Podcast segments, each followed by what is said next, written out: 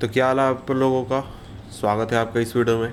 और इस वीडियो में हम पढ़ने वाले हैं क्लास नाइन्थ के chapter two what is democracy why democracy, और उसका topic number two point four. Topic number two point four में हम पढ़ेंगे, ब्रॉडर मीनिंग्स ऑफ़ डेमोक्रेसी। यानी कि डेमोक्रेसी के और क्या, अगर हम विस्तार से सोचें डेमोक्रेसी के बारे में तो डेमोक्रेसी के क्या मीनिंग्स निकलते हैं और किस तरह से हम डेमोक्रेसी वर्ड का यूज़ कर सकते हैं। तो देखिए, इस चैप्टर में अब तक हमने डेमोक्रेसी के मीनिंग को कंसिडर किया और उसे डिस्क्राइब किया एक बहुत ही लिमिटेड सेंस में, यानी उसको बहुत ही सोच समझ कर बहुत ही एकदम ध्यानपूर्वक हमने उसे डिस्क्राइब किया। We have understood democracy as a form of government तो हमने डेमोक्रेसी को एक गवर्नमेंट के फॉर्म के रूप में समझा है this way of defining democracy helps us to identify a clear set of minimal features that a democracy must have तो देखिए, ये ये जो तरीका है डेमोक्रेसी को डिफ़ाइन करने का, जिस तरह से हमने पिछले के, पीछे वीडियोस में डेमोक्रेसी को समझा है डेमोक्रेसी के फीचर्स देखे हैं, बताए हैं मैंने तो वो जो तरीका है आइडेंटिफाई करने का डेमोक्रेसी ये बहुत ही अच्छा है क्योंकि ये हमें एक, हमें दे देता है कि अगर ये चीज़ डेमोक्रेसी में अवेलेबल है, किसी भी फॉर्म ऑफ़ गवर्नमेंट में, कि ये फीचर है, ये फीचर है, ये फीचर है तो वो फॉर्म ऑफ़ गवर्नमेंट क्या है? डेमोक्रेसी है। अगर उसमें से कोई फीचर भी नहीं है तो वो जो गवर्नमेंट है, वो डेमोक्रेटिक गवर्नमेंट नहीं है। The most common form that democracy takes in our times is that of representative democracy तो देखिए, जो सबसे कॉमन फॉर्म ऑफ़ डेमोक्रेसी है हमारे समय में वो है रिप्रेजेंटेटिव डेमोक्रेसी तो रिप्रेजेंटेटिव डेमोक्रेसी का मतलब क्या? कि देखिए, जिस तरह से हम अपना एक रिप्रेजेंटेटिव चुनकर भेजते हैं हमारे स्टेट असेंबली के लिए या फिर सेंट्रल पार्लियामेंट के लिए, वही हो गया रिप्रेजेंटेटिव डेमोक्रेसी जहाँ पर एक लीडर आता है जिसको लोग चुनते हैं और वो जाकर अपने इलाके को रिप्रेजेंट करता है एक जगह पर तो वो हो गया representative democracy you have already read about this in the previous classes तो इन सभी चीज़ों के बारे में आपने पिछले क्लासेस में पढ़े होंगे, क्लास एट में, क्लास सेवन में। In the countries we call democracy, all the people do not rule. तो देखिए, जहाँ पर डेमोक्रेसी की अगर हम बात करते हैं तो जहाँ डेमोक्रेसी है, वहाँ पर ऐसा नहीं है कि सभी लोग रूल करते हैं। A majority is allowed to take decision on behalf of all the people देखिए, सभी लोग के बदले में कुछ लोग होते हैं जो कि फैसला लेते हैं। अगर हम इंडिया की बात करें तो इंडिया में तो आबादी 1.3 बिलियन है। तो अगर इंडिया में सभी लोग फैसला लेने लगे तो किस तरह से कोई भी काम हम कर पाएँगे? नहीं, हम नहीं कर पाएँगे। तो इसलिए हमारे सभी लोगों के बदले में कुछ लोग होते हैं जो कि फैसला लेते हैं, जिन्हें कि हम पार्लियामेंट एमपी कहते हैं मेंबर ऑफ़ पार्लियामेंट कहते हैं या फिर प्राइम मिनिस्टर, मिनिस्टर्स होते हैं। ये सभी लोग हमारे लिए फैसला लेते हैं, क्योंकि ऐसा पॉसिबल ही नहीं है कि हम लोग खुद से हर डिसीज़न पर अपना अपनी बात रखें और अपनी बातों को कहें। तो इसलिए कुछ डिफिनेट लोग सभी लोगों के बदले में फैसला लेते हैं और क्या सही है क्या गलत ये तय करते हैं। Even the majority does not rule directly. The majority of people rule through their elected representative. तो देखिए, एक तरीके से हम समझ सकते हैं कि मेजोरिटी जो लोग हैं, ज़्यादातर लोग जो है किसी देश के जहाँ पर डेमोक्रेसी है, वो डायरेक्टली रूल तो नहीं कर रहे हैं, लेकिन वो इनडायरेक्टली रूल कर रहे हैं, क्योंकि जो रिप्रेजेंटेटिव वहाँ पर उनके लिए फैसला ले रहा है, उसको तो उन्हीं उन्हीं लोगों ने चुनकर भेजा है फॉर एग्ज़ाम्पल अगर आप सांसद की बात करें, जिसको आपने अपने इलाके से चुनकर भेजा है तो वो आप आप अगर चाहें तो उसे अगले चुनाव में हटा भी सकते हैं। तो एक तरीके से वो वही काम करेगा जो आप चाहते हैं। तो इनडायरेक्टली हम कह सकते हैं कि जो लोग हैं, वही रूल करते हैं। और ये बहुत ही नेसेसरी बन जाता है क्योंकि modern democracy involve such a large number of people that it is physically impossible for them to sit together and take a collective decision तो देखिए, ये इसलिए ज़रूरी है क्योंकि आज अगर आप मॉडर्न डेमोक्रेसी की बात करें, जैसे इंडिया की बात करें तो इंडिया में आपको 1.3 बिलियन लोग हैं। यूएसए की बात करें तो वहाँ करीब 33 तैंतीस करोड़ आबादी है करीब यूएसए की। तो आप सोच सकते हैं कि इतने लोगों को एक साथ बैठ कर या फिर किसी भी तरीके का फैसला लेना, इन इनके लिए पॉसिबल है, नहीं पॉसिबल है। तो इसलिए हमें एक सिस्टम की ज़रूरत है, जिसमें कि हमें कम से कम परेशानी हो किसी भी काम को करने में या फिर किसी भी फैसले लेने में। और हम जनता की आवाज़ को भी सुन सके, जनता क्या चाहती है, उनको भी पूरा कर सके। तो इसके लिए जो हमारा डेमोक्रेटिक सिस्टम है, ये सबसे अच्छा है क्योंकि एक जो लीडर चुन कर आता है किसी भी डिफरेंट इलाके से तो वो उस इलाके के लोगों को रिप्रेजेंट करता है कि वो उस इलाके के लोग क्या चाहते हैं, क्या उनकी रिक्वायरमेंट है इन सभी चीज़ों को। तो इस तरीके से हम सभी लोगों के मर्ज़ी के अनुसार सरकार चला सकते हैं। मतलब कि अगर मान लीजिए कोई व्यक्ति सही काम नहीं करता है, जहाँ उस इलाके के लोग जो चाहते हैं उस तरीके से काम नहीं करता तो अगले बार उसे रिमूव कर देंगे। तो इस तरीके से हम कह सकते हैं कि जो भी सरकार फैसला लेती है, उसमें सभी लोगों की मर्ज़ी होती है, सभी लोग का उसमें योगदान होता है। तो इस तरीके से डेमोक्रेटिक सिस्टम जो है बहुत ही ज़रूरी है।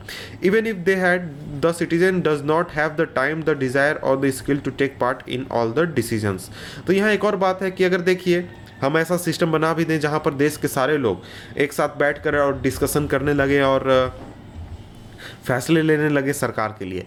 तो क्या देश के सभी लोगों के पास इतना समय है कि वो हर मुद्दे पर बैठ कर बात करें और डिस्कशन लें और सर, देश के लिए फैसला लें? नहीं है। दूसरा बात है कि देखिए, लोगों को उतना इंटरेस्ट भी नहीं है। आपको भी इंटरेस्ट नहीं है कि सरकार अभी चाइना के साथ क्या करने वाली है या फिर वो किसी युगांडा अफ्रीका में एक देश है, वह उसके साथ वो क्या डील करेगी? आपको उसमें इंटरेस्ट भी नहीं है। उसके बाद आपको ये पता भी नहीं है कि इंटरनेशनल रिलेशन किस तरह से काम करते हैं, देश की इकनॉमी किस तरह से चलती है। तो इस वजह से हम इस चीज़ को अगर लागू करना भी चाहें तो ये प्रैक्टिकल नहीं होगा। तो इसलिए डेमोक्रेसी एक डेमोक्रेटिक सिस्टम की ज़रूरत है जहाँ पर कम से कम लोगों का इन्वॉल्वमेंट हो और ज़्यादा से ज़्यादा लोगों के मर्ज़ी के अनुसार फैसला लिया जा सके।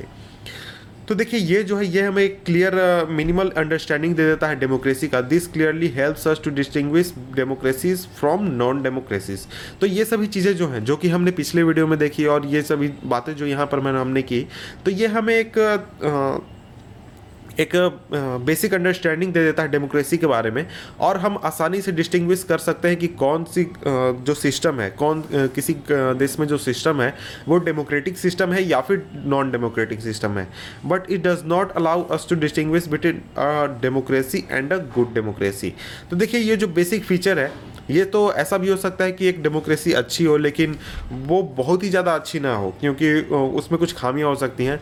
तो ये तरीका हमें डेमोक्रेसी और एक गुड डेमोक्रेसी के बीच में डिफरेंस करने में या फिर डिस्टिंग्विश करने में हमें आ, क्या कहते हाँ हमें हेल्प नहीं करता है। इट डज़ नॉट अब आगे बढ़ते हैं।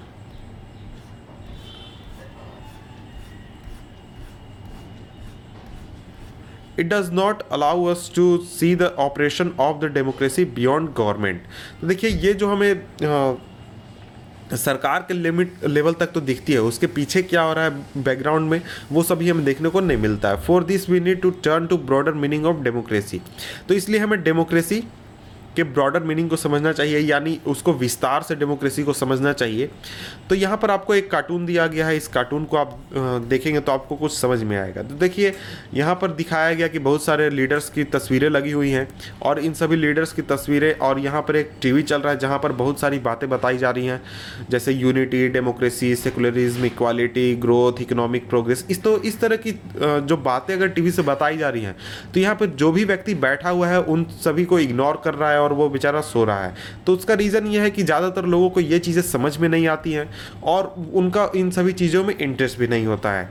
तो इस वजह से डेमोक्रेसी बहुत ही ज़रूरी है। एक ऐसा सिस्टम जहाँ पर लोगों की बातों को भी सुना जाए और लोगों को ज़्यादा परेशानी भी ना हो और हर फैसले में इन्वॉल्व भी ना होना पड़े। तो आइए हम आगे बढ़ते हैं। Sometimes we use democracy for organisations तो गवर्नमेंट के लेवल पर तो हमने बात कर ली डेमोक्रेसी के बारे में।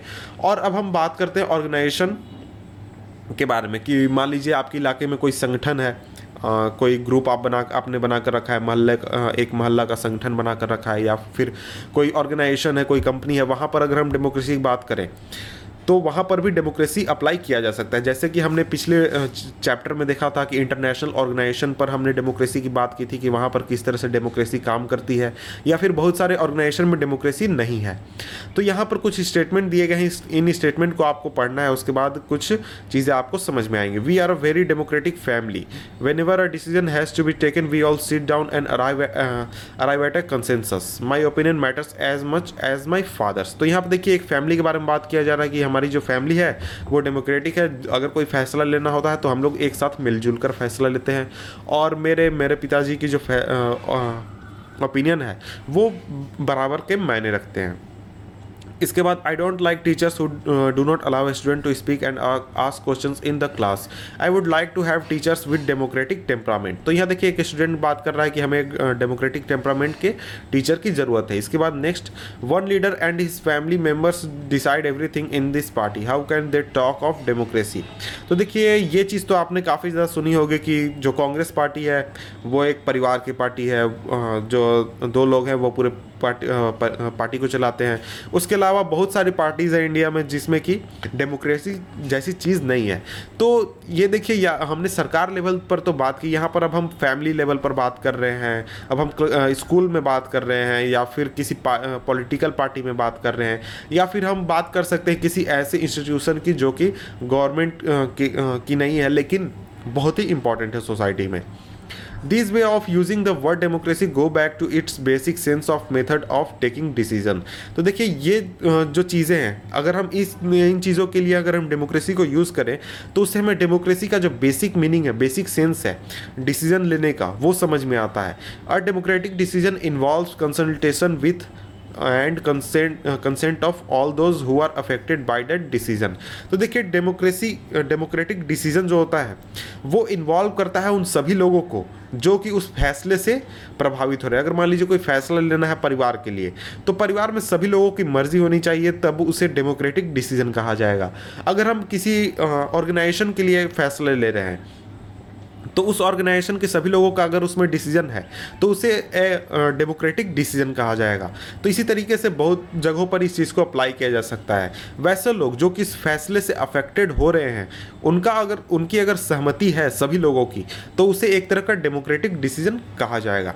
Those who are not powerful have the same say in taking the decision as those who are powerful this can apply to government और फैमिली और एनी अदर ऑर्गेनाइजेशन तो देखिए ऐसा हो सकता है बहुत जगहों पर कि आ, कुछ लोगों को बहुत ज़्यादा अधिकार होता है। जैसे अगर आप फैमिली में बात करें फॉर एग्ज़ाम्पल तो आपके गार्जियंस होंगे आपके पिताजी जो कह दें वही होता है आप कहें तो आपकी बात नहीं मानी जाती। तो इस तरह की चीज़ें होती हैं। इसके अलावा ऑर्गेनाइजेशन में भी देखते हैं कुछ लोग बहुत पावरफुल होते हैं कुछ लोग बहुत कमज़ोर होते हैं।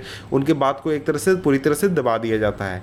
तो ये जो चीज़ है ये अप्लाई आप कर सकते हैं गवर्नमेंट के ऊपर भी फैमिली के ऊपर भी और ऑर्गेनाइजेशन के ऊपर भी. Thus democracy is also a principle that can be applied to any sphere of life तो देखिए डेमोक्रेसी एक तरह का प्रिंसिपल है जिसको कि हम लाइफ के किसी भी स्पेयर में अप्लाई कर सकते हैं. चाहे हम स्कूल लाइफ की बात करें कॉलेज लाइफ की बात करें आ, या फिर आप ऑर्गेनाइजेशन की बात करें या फिर वर्क की बात करें सभी जगहों पर आप अप्लाई कर सकते हैं.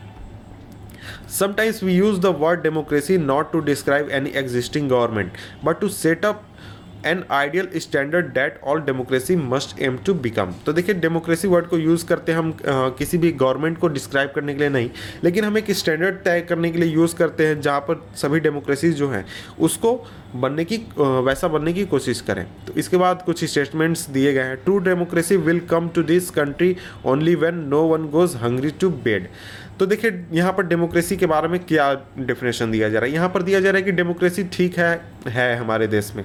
लेकिन सही में डेमोक्रेसी हमारे देश में तब आएगी जब हमारे देश के सभी नागरिक बिना मतलब भूखे पेट अगर बेड पर जाना बंद कर देंगे। यानी उन्हें बेड पर जाने से पहले उन्हें भर भर पेट खाना मिल जाएगा। In a democracy every citizen must be able to play equal role in decision making for this you don't need just an equal right to vote every citizen needs to have equal information basic education equal resources and lot of commitment तो देखिए, ये भी बात एक तरह से सही बताई गई है कि डेमोक्रेसी में सिर्फ़ आपको वोट देने का अधिकार दे देना ही डेमोक्रेसी हम नहीं कह सकते हैं। डेमोक्रेसी को हम डेमोक्रेसी तभी कहेंगे जब सभी लोगों के पास सही इन्फॉर्मेशन पहुँचे, उन्हें सही एजुकेशन मिले इक्वल रिसोर्सेज मिले और उनके पास लॉट ऑफ़ कमिटमेंट भी उनके पास होना चाहिए। तो इस तरह का जब उस तरह के लोग वोट देने जाएँगे और अपना योगदान देंगे तो वो ज़्यादा बेहतर होगा और सही मायने में तभी डेमोक्रेसी हम कह सकते हैं। तो अब हम आगे बढ़ते हैं। If we take this ideals seriously अगर हम इस तरह के आइडियल्स जो कि डिफाइन किए गए हैं, जो कि लोगों द्वारा हमेशा कहे जाते हैं, अगर इसे सीरियसली लें तो पूरी दुनिया में पूरे वर्ल्ड में कोई भी कंट्री ऐसी नहीं होगी जो कि डेमोक्रेसी होगी। उसका रीज़न ये है कि आप चाहे यूएसए की बात करें इंडिया की बात करें चाहे यूरोप के किसी कंट्री की बात करें जहाँ पर डेमोक्रेसी है वहाँ पर सभी लोगों के पास सह, आ, सभी चीज़ें अवेलेबल नहीं है। Yet an yet an understanding of democracy as an ideal reminds of reminds us of why we value democracy तो लेकिन बात यह है कि इस तरह के अगर हम आइडियल्स जिस तरह की बातें मैंने अभी बताई आपको। तो उस तरह के आइडियल्स को हम याद इसलिए रखते हैं क्योंकि ये हमें डेमोक्रेसी के रियल वैल्यूज़ को हमेशा याद दिलाती रहती हैं कि डेमोक्रेसी आखिर बना क्यों, डेमोक्रेसी हमें अप्लाई क्यों करना चाहिए। इट इनेबल्स अस टू जज an existing democracy and identify its weakness तो देखिए, ये हमें बहुत ज़्यादा हेल्प करती है कि हम किसी भी एग्जिस्टिंग डेमोक्रेसी को जज कर सके, उसके लेवल को हम जज कर सके और उसके वीकनेसेस को आइडेंटिफाई कर सके। तो अगर हम इन सभी चीज़ों को कंसिडर करें तो हम इंडिया के डेमोक्रेटिक सिस्टम में प्रॉब्लम्स जो है, उसको आइडेंटिफाई करने पाएँगे कि देखिए, इंडिया में सभी गरीब लोगों को खाना नहीं मिल पा रहा है, सभी लोगों को का हेल्थ प्रॉब्लम्स है। तो इस तरह की चीज़ें अगर हम आइडेंटिफाई कर लें तो हम अपने देश के जो डेमोक्रेटिक सिस्टम है, उसको बेहतर बना सकते हैं, या फिर हम उसमें कुछ सुधार ला सकते हैं। It helps us to distinguish between a minimal democracy and a good democracy तो ये हमें डिसाइड करने में मदद करता है कि कौन सा डेमोक्रेसी है। वो अच्छा डेमोक्रेसी और कौन सा डेमोक्रेसी जो वो सिर्फ़ बेसिक चीज़ें प्रोवाइड कराता है। तो इसका मतलब अब तो आप समझ ही होंगे मिनिमल डेमोक्रेसी और गुड डेमोक्रेसी तो ऊपर जो आइडियल्स बात की है कि अगर सभी लोगों को एजुकेशन मिल रहा है, सभी लोगों को हेल्थ सुविधाएँ मिल रही हैं, सभी चीज़ें मिल रही हैं, सभी लोगों को इन्फॉर्मेशन मिल रहा है तो वो एक तरह का गुड डेमोक्रेसी है। और ये सभी चीज़ें अगर अवेलेबल नहीं हो पा रही है लोगों को तो वो एक तरह का मिनिमल डेमोक्रेसी है।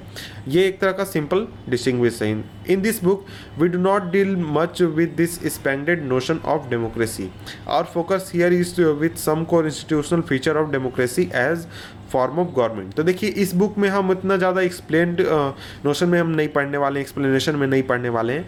यहाँ पर हम बेसिक कोर इंस्टीट्यूशनल फीचर पढ़ने वाले हैं डेमोक्रेसी के बारे में, जो कि हम गवर्नमेंट में यूज़ करते हैं या फिर गवर्नमेंट पर अप्लाई करते हैं। आगे बढ़ते हैं।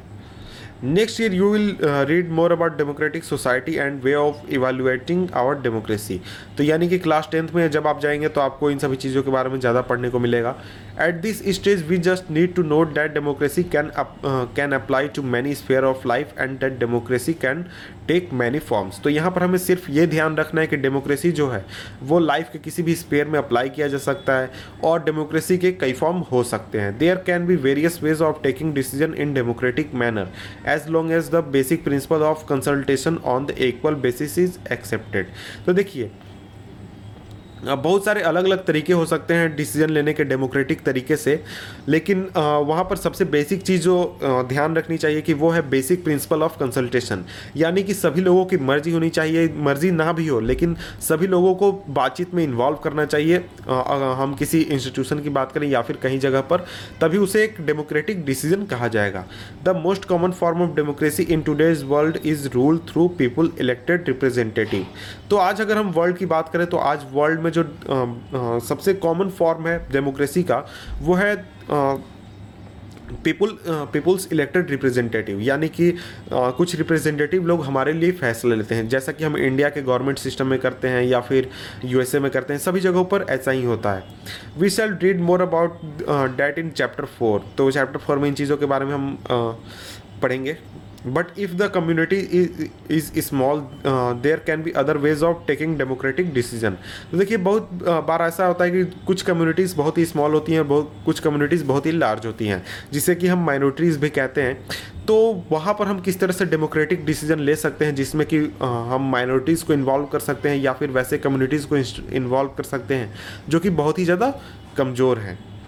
All the people can sit together and take decision directly this is how Gram Sabha should work in village can you think तो uh, uh, अगर आप ग्राम सभा की बात करें तो वहाँ पर डिसीज़न डायरेक्टली लिया जाता है। जैसे कि ग्राम सभा होती है, लोग एक साथ बैठते हैं और वहाँ पर एक गाँव के लिए फैसला लेते हैं। तो क्या आप यहाँ आपसे पूछा जा रहा है कि क्या आप दूसरे डेमोक्रेटिक तरीके को ईजाद कर सकते हैं या फिर बता सकते हैं, जहाँ पर डिसीज़न मेकिंग किया जा सके डेमोक्रेटिक वे से सभी लोगों को कंसल्ट करने के साथ और ज़्यादा से ज़्यादा परेशानी भी ना हो? तो अगर आपको कुछ वैसा है तो आप वैसा कुछ तरीका सोचिए। This is uh, this also means that no country is perfect democracy. The feature of of democracy that we discuss in this chapter provide only the minimal conditions of a democracy. तो देखिए ये सभी चीज़ें जो हमें पता चली इससे ये पता चलता है कि पूरे वर्ल्ड में कोई भी डेमोक्रेसी जो है वो परफेक्ट डेमोक्रेसी नहीं है। तो डेमोक्रेसी के जो फीचर्स हमने डिस्कस किए वो हमें मिनिमल कंडीशंस केवल बताते हैं कि आखिर एक डेमोक्रेसी में क्या क्या होने चाहिए। ये हमें नहीं बताते कि एक परफेक्ट डेमोक्रेसी कैसे होगी ये सभी चीज़ें हमें नहीं यहाँ पर पढ़ना है, हमें सिर्फ़ बेसिक प्रिंसिपल्स पढ़ने की डेमोक्रेसी में क्या होने चाहिए। That does not make it an ideal democracy तो अगर कोई भी डेमोक्रेसी है, उसमें अगर मिनिमल कंडीशंस फुलफिल किए जा रहे हैं तो इसका ये मतलब नहीं होता कि वो एक आइडियल डेमोक्रेसी हो जाती है और एक बहुत ही अच्छा सिस्टम हो जाता है। Every democracy has to try to realise the ideals of the democratic decision making this can not be achieved once and for all तो देखिए, जितने भी डेमोक्रेट डेमोक्रेटिक कंट्रीज़ हैं, उन सभी को रियलाइज़ करना चाहिए कि डेमोक्रेटिक डिसीज़न मेकिंग के जो आइडियल्स हैं, उसको किस तरह से वो इम्प्लाइंट इम्प्लीमेंट करें। और ये तुरंत ही ऐसा नहीं कि एक बार में अचीव किया जा सकता है और सभी लोगों के लिए अचीव किया जा सकता है, इसमें समय लगेगा। This requires a constant effort to save and strengthen democratic form of decision making तो ये जो है, ये कॉन्स्टेंट एफर्ट इसमें लगाना होगा, कई सालों तक काम करना होगा और लगातार काम करना होगा, तभी जाकर हम इन चीज़ों को कर सकते हैं। What we do as citizen can make a difference to making our country more or less democratic तो हम सिटीजन के रूप में क्या कर सकते हैं? हम सिटीजन के रूप में अपने देश को ज़्यादा डेमोक्रेटिक बनाने में हेल्प कर सकते हैं या फिर इसका उल्टा हम कम डेमोक्रेटिक बनाने में भी मदद कर सकते हैं। तो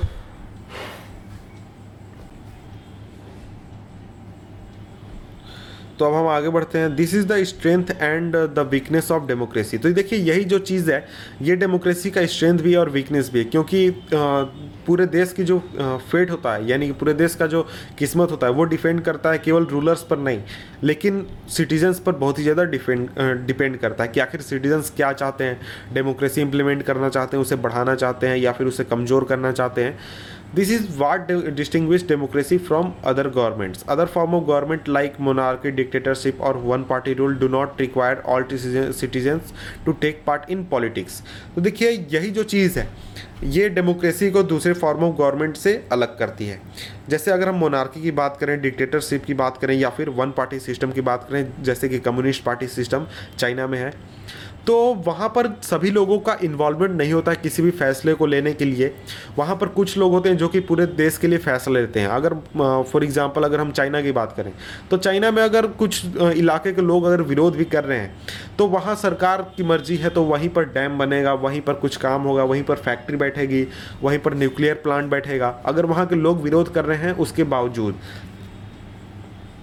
In fact most non democratic government would like citizen not to take part in politics but democracy depend on active political participation by all the citizens देखिए, यहाँ पर यह भी बात सही है कि जो नॉन डेमोक्रेटिक गवर्नमेंट होती हैं, वो चाहती हैं कि ज़्यादा से ज़्यादा सिटीजन जो हैं, वो पॉलिटिक्स से दूर रहें, इस तरह की चीज़ों से दूर रहें, और जो सरकार है, वही सिर्फ़ इन चीज़ों में इन्वॉल्व हो।